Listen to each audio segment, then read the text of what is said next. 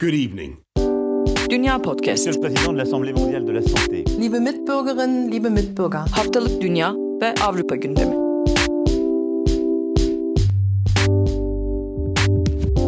Herkese merhaba. Dünya Podcast'a hoş geldiniz. Ben Akın Art, Nida Dinçtürk ve Seda Karatabanoğlu ile birlikte bu haftada sizler için Avrupa'nın ve dünyanın gündemini değerlendireceğiz. Programı genelde Avrupa ve dünyanın gündemi diye açıyoruz ama bugün ilginç bir kesişim söz konusu.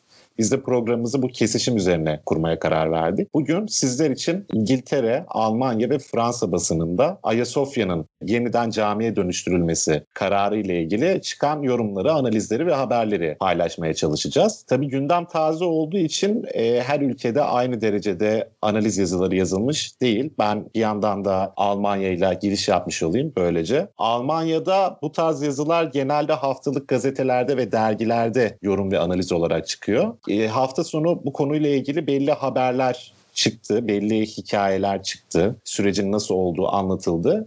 Fakat çok fazla yorum içeren suçlayıcı veya süreci analiz eden yazılar yoktu. Sadece bir fikri takip, olayın takip tarihçesini anlattığı belli haberler vardı. Almanya'da biraz bundan ibaret. Bugünün tarihi bu arada 12 Temmuz Pazar. E, bugün Süddeutsche Zeitung'da bir yazı vardı. Sadece işte yeniden cami diye bir başlık atmışlar ve süreci baştan sona özetlemişler. Fakat benim önemsiz gördüğüm haberleri basınımızın bir kısmı o kadar da önemsiz görmemiş. Haberi de demeyelim çünkü haberi okuduklarını da çok zannetmiyorum. Çok gerek görmemişler gibi duruyor. Sabah gazetesinde yayına girmeden önce bir tweet gördüm. Bir haberi paylaşmışlar. Dün atılmış bir tweet. E, Alman basınından işte ses getirecek iddia Erdoğan İstanbul'un ikinci fatihi falan. Böyle bir tweet. Bahsedilen yazıyı ben de okumuştum. Bahsedilen yazı yanlış hatırlamıyorsam iki gün önce Frankfurter Allgemeine Zeitung kısaca FATS'ta yayınlanan bir yazı.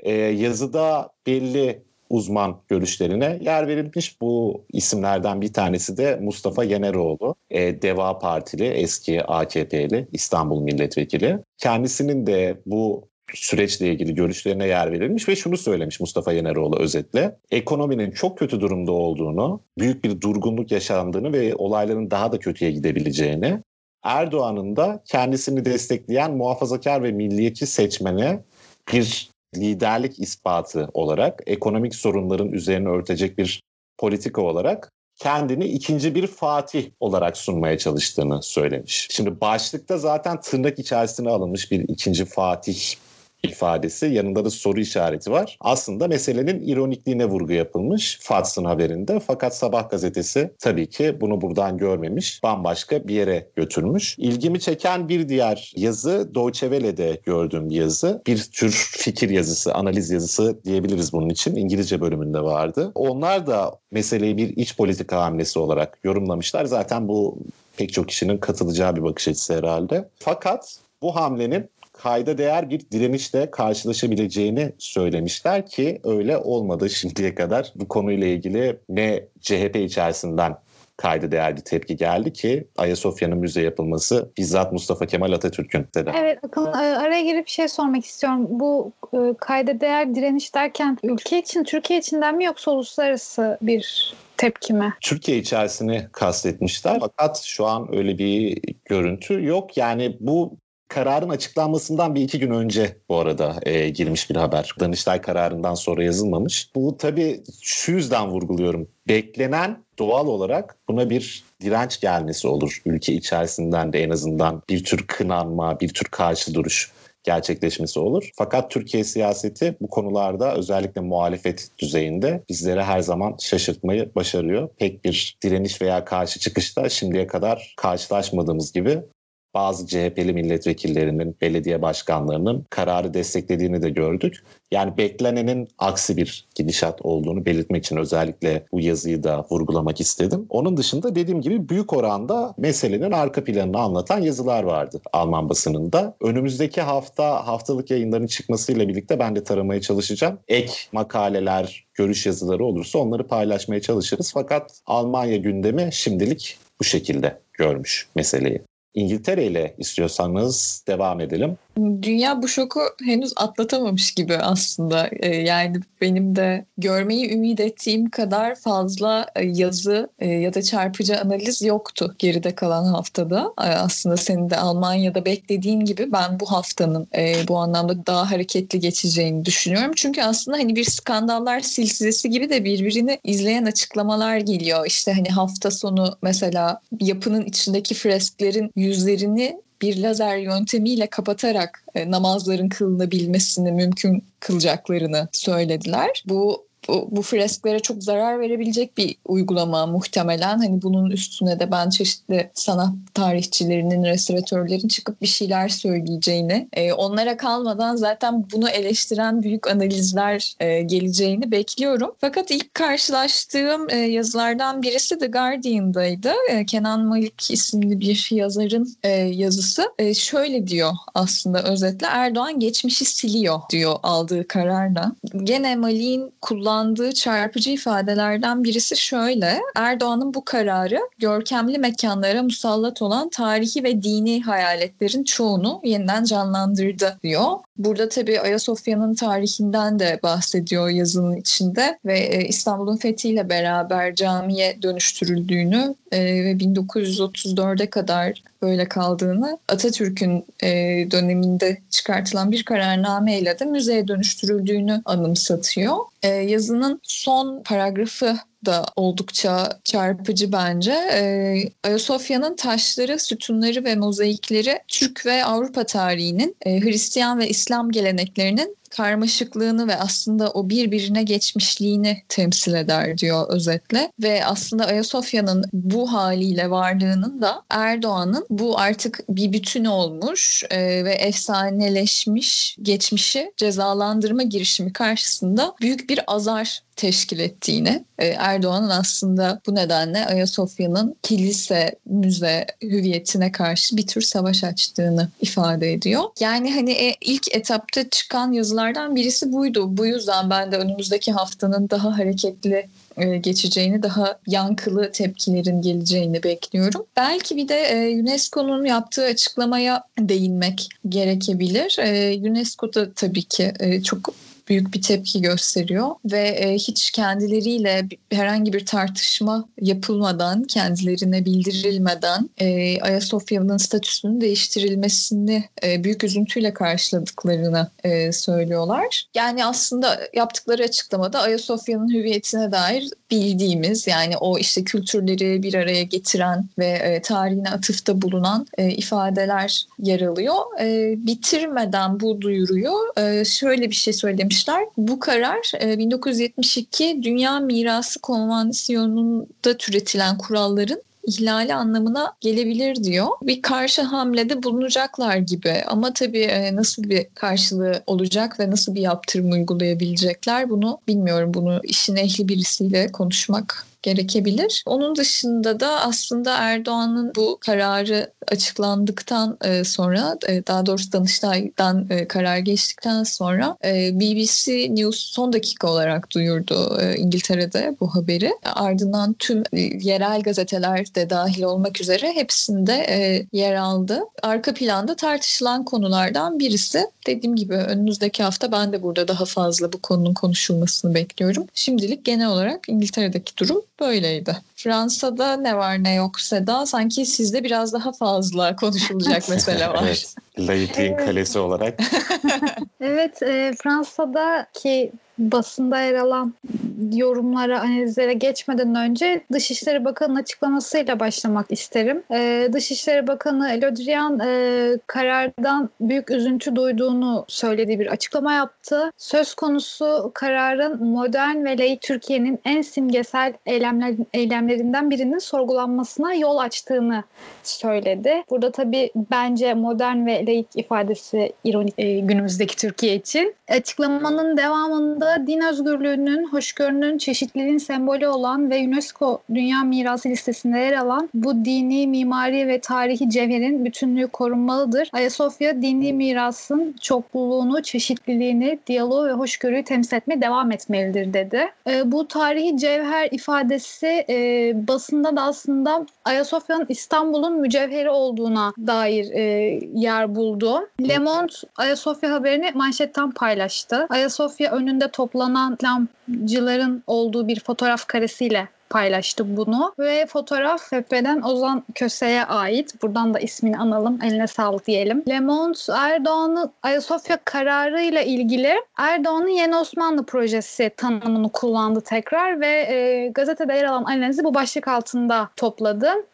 Aslında Le Monde'un Erdoğan'a karşı kullandığı ilk tanım değil bu. Daha önce Libya gündeminde de e, Erdoğan'ın yeni Osmanlı projesi diye bahsetmişti. Yani bunu sık sık söylüyor. Erdoğan'ın yani sürekli bunu Erdoğan'ın bir kararı olarak söylüyor. Yani Danıştay bir mahkeme kararı değil de Erdoğan ol dedi oldu gibi aktarıyor bütün basın ki e, perde arkasında böyle olduğunu hepimiz tahmin edebiliyoruz zaten. E, Erdoğan'ın seçmenlerinin ve Erdoğan'ın aşırı sağcı müttefiklerinin bu duruma çok sevindiğini yazdı. Aşırı sağcı müttefikleri, müttefikleri de e, MHP ve e, İslamcılar olarak bahsediliyor. Kısaca Ayasofya'nın tarihinden bahsediliyor aslında ve aynı zamanda Trabzon'daki Ayasofya Kilisesi hatırlatılıyor. Trabzon'daki Ayasofya Kilisesi e, 1461 ve 1961 yılları arasında cami olarak kullanılmıştı. 1961'den 2013'e kadar müzeye çevrilmişti ve müze olarak yerli ve yabancı turistlerin ziyaretine açıktı. 2013 yılında alınan bir kararla yeniden camiye çevrilmişti ve kilisenin içindeki mozaik ve freskler ahşaplarla kapatılmıştı. Biraz bu konuya dair araştırma yaptım program öncesi. Trabzon esnafı camiye çevrildikten sonra yabancı turistlerin azaldığını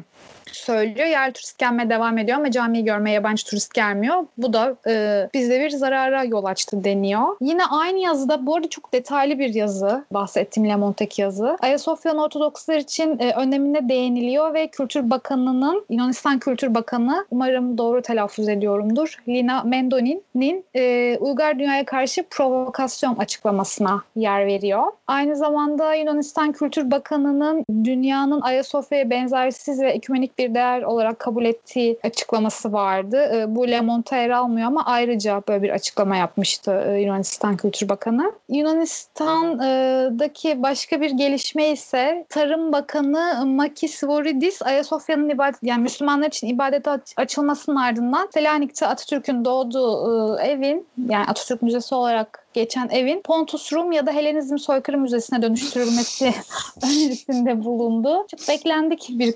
Erdoğan'ı üzmez yani. Birinin de ona haber vermesi gerekiyor.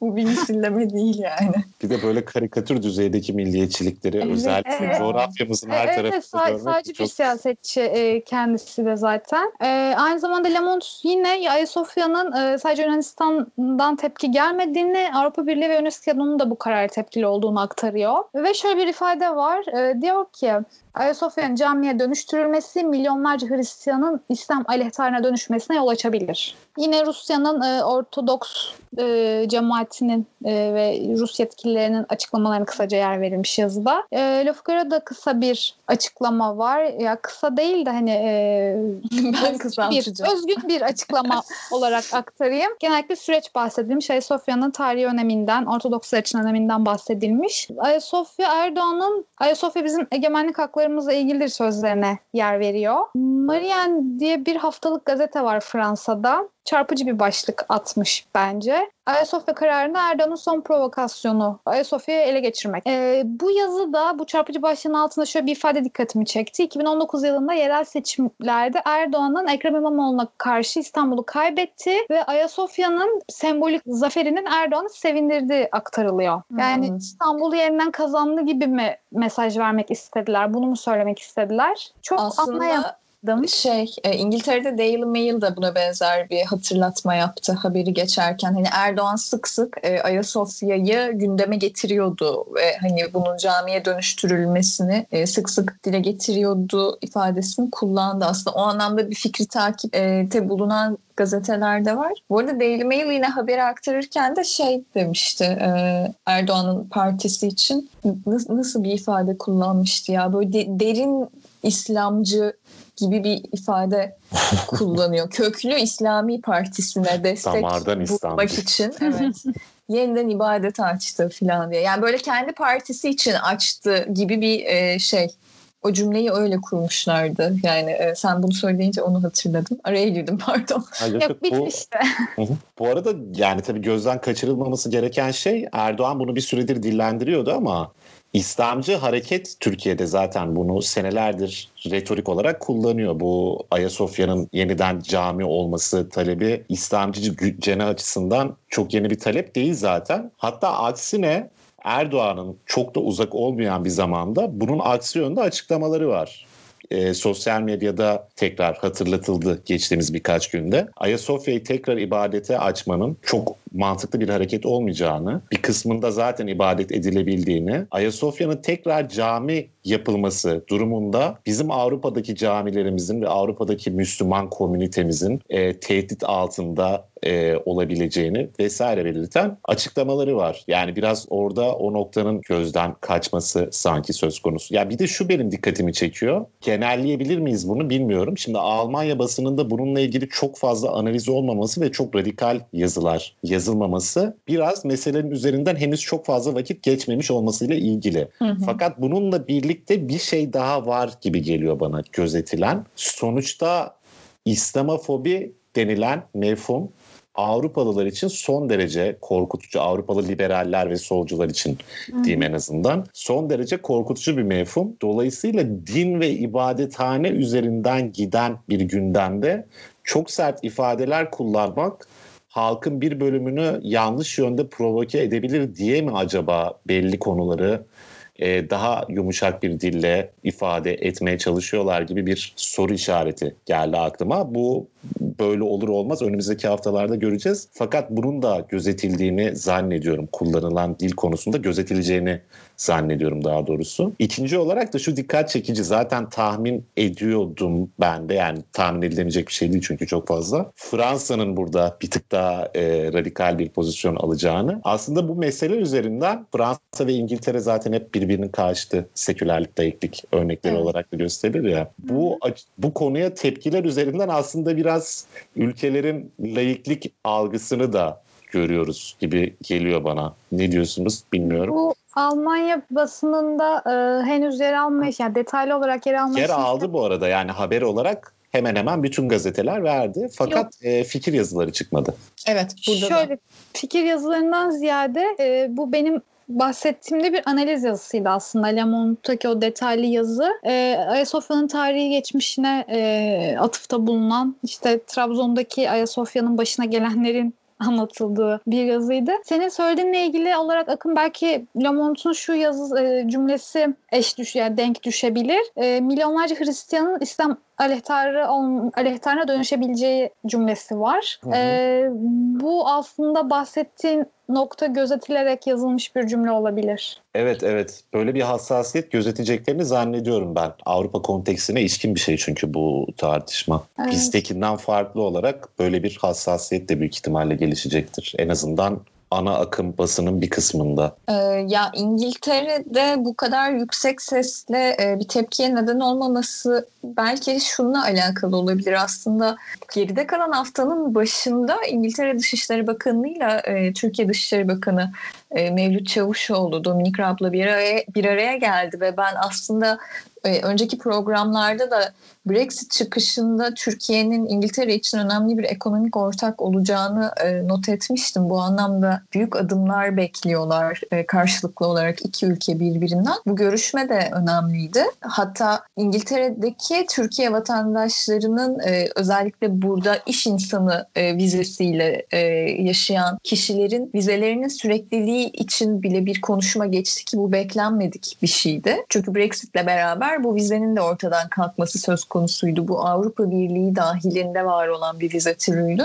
Belki de burada böyle bir e, bu ton koruma e, ihtiyacı da söz konusu olabilir. Bilmiyorum. Yani diğer taraftan da aslına bakarsanız zaten İngiltere'de bir Almanya'daki kadar ibadethanelere önem verilen, onların statüsü çok korunan bir durum söz konusu değil. E, zaten hani buradaki kiliseler e, neredeyse yerel yönetimler tarafından e, önemseniyor. Hani baktığınız zaman kraliçe bile e, kilisenin başındaki kişi olarak görülüyor ama e, özellikle son yıllarda gerçekten kilisenin adı çok çok, çok da anılmıyor. Yani birazcık... E, tabii kral... tabii Almanya'da da öyle. Ya bu biraz protestanlıkla da muhtemelen ilgili bir şey. Çok şey, Fransa'nın hem laiklik anlamında hem de bu anlamda bir farklılığı var diğer iki ülkeden. Evet yani e, bu diğer taraftan da dediğim gibi Türkiye ile öngördükleri e, ticari anlaşmalar gereği de çok yüksek sesle bir e, tepki dile getirmeye belki de gerek görülmedi ya da biraz daha temkinli hareket edilmeye e, çalışılıyor da olabilir. Ta, sadece Times'ın attığı başlık çarpıcı olabilir. Onu not etmek istiyorum ben e, bitirmeden. Ayasofya'nın içinde bulunduğu bu tartışmanın aslında Atatürk'ün Türkiye konusundaki laik vizyonunun e, sona erdiğini anlattığına dair bir başlık atmış Times e, haberi aktarırken. Bu bir analiz ya da bir yazı, e, köşe yazısı olmamasına rağmen onu not etmek önemli